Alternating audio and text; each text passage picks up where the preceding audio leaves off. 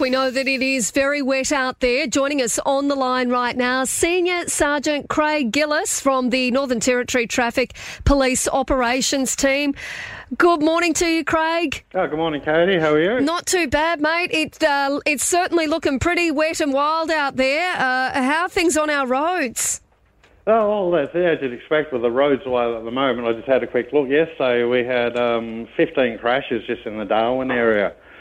And obviously, that's quite a bit, and there was a couple of serious ones included in that. So that's what I'd like to have a chat about today. Yeah. Just um, a bit of a preventative driving measures for people driving in this sort of weather. So, Craig, did you say 15 crashes yesterday? Yeah, that was this. Yeah, the 24-hour period for yesterday.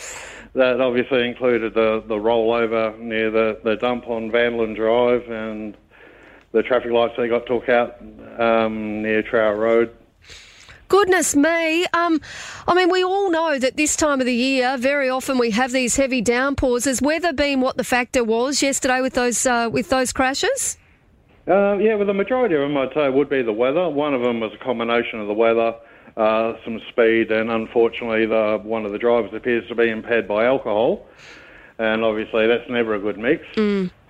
Yeah, and like I said, the best thing is because I noticed myself when I was driving to work yeah, yesterday morning, people not turning their headlights on. I had a little grey car pull out in front of me. I couldn't see it for the life of me, but for some reason, they people don't like to have their headlights on in this um, sort of inclement weather at the moment, which makes them very difficult to see, obviously. Oh, absolutely. I mean, it looks like it's absolutely bucketing down outside um, the studio here this morning and pretty dark out there. I think everybody needs to make sure that they have got their lights on. What are other things that we can do to, to really try to take care when the weather is like this?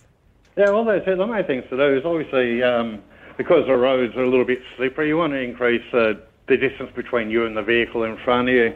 And in you know weather like we've got at the moment, ideally a four second gap, and that's quite easy to calculate. You know, you just see the car in front of you go past a lamppost or something like that. Just count to yourself for four seconds, and that's the sort of gap you need in between, because that allows for your reaction time, obviously, and the time for the vehicle to slow down. And also, you just want people to slow down and um, also make sure their vehicles are roadworthy because obviously, with all the water on the road, um, you don't want your vehicle aquaplaning because you've got low tread on your vehicle. And simple thing like having decent windscreen wipers so you can actually see during the sort of deluges that we're getting at the moment.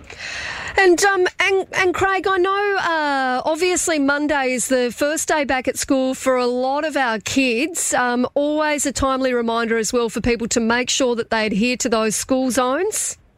No, that's exactly. We're actually doing a territory-wide campaign, as we do every time the back back to school sort of starts up, because you've got to look after the children. You know, they're the vulnerable road users. Some of them first time going to school, and at the young age they don't have traffic sense. So you just got to be aware that they could run out from between cars at any you know any stage.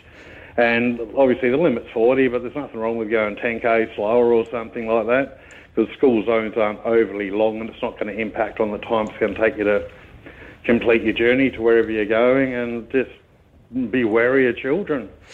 Oh, I 100% agree. And I know we've got some kids in the car listening today. You know, a good reminder for them as well. Make sure you use those uh, those pedestrian crossings, the zebra crossings. But certainly for all of us um, that are driving around those school zones, we've got to remember that kids just sometimes don't think about road safety in the same way that uh, we do as adults. So we've got to make sure we take care.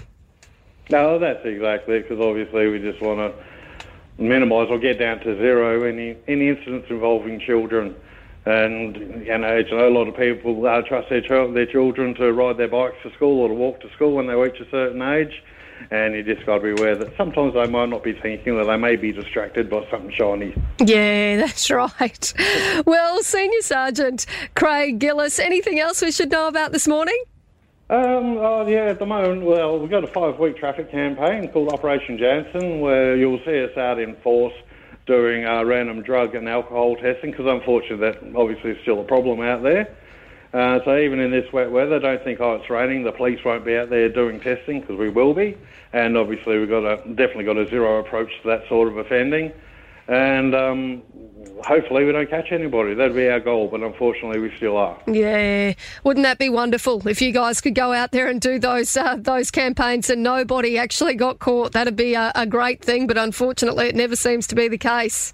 No, that's exactly it. Yeah. Oh, Craig, good to talk to you this morning. I really appreciate your time. No worries. All you have a great day. You too, mate. Thank you. That is Northern Territory Traffic Police Operations Team Senior Sergeant Craig Gillisett, just giving us a bit of an update uh, on, you know, making sure that we stay safe on the roads, making sure that we certainly stay safe on Monday when the majority of our territory school kids go back as well.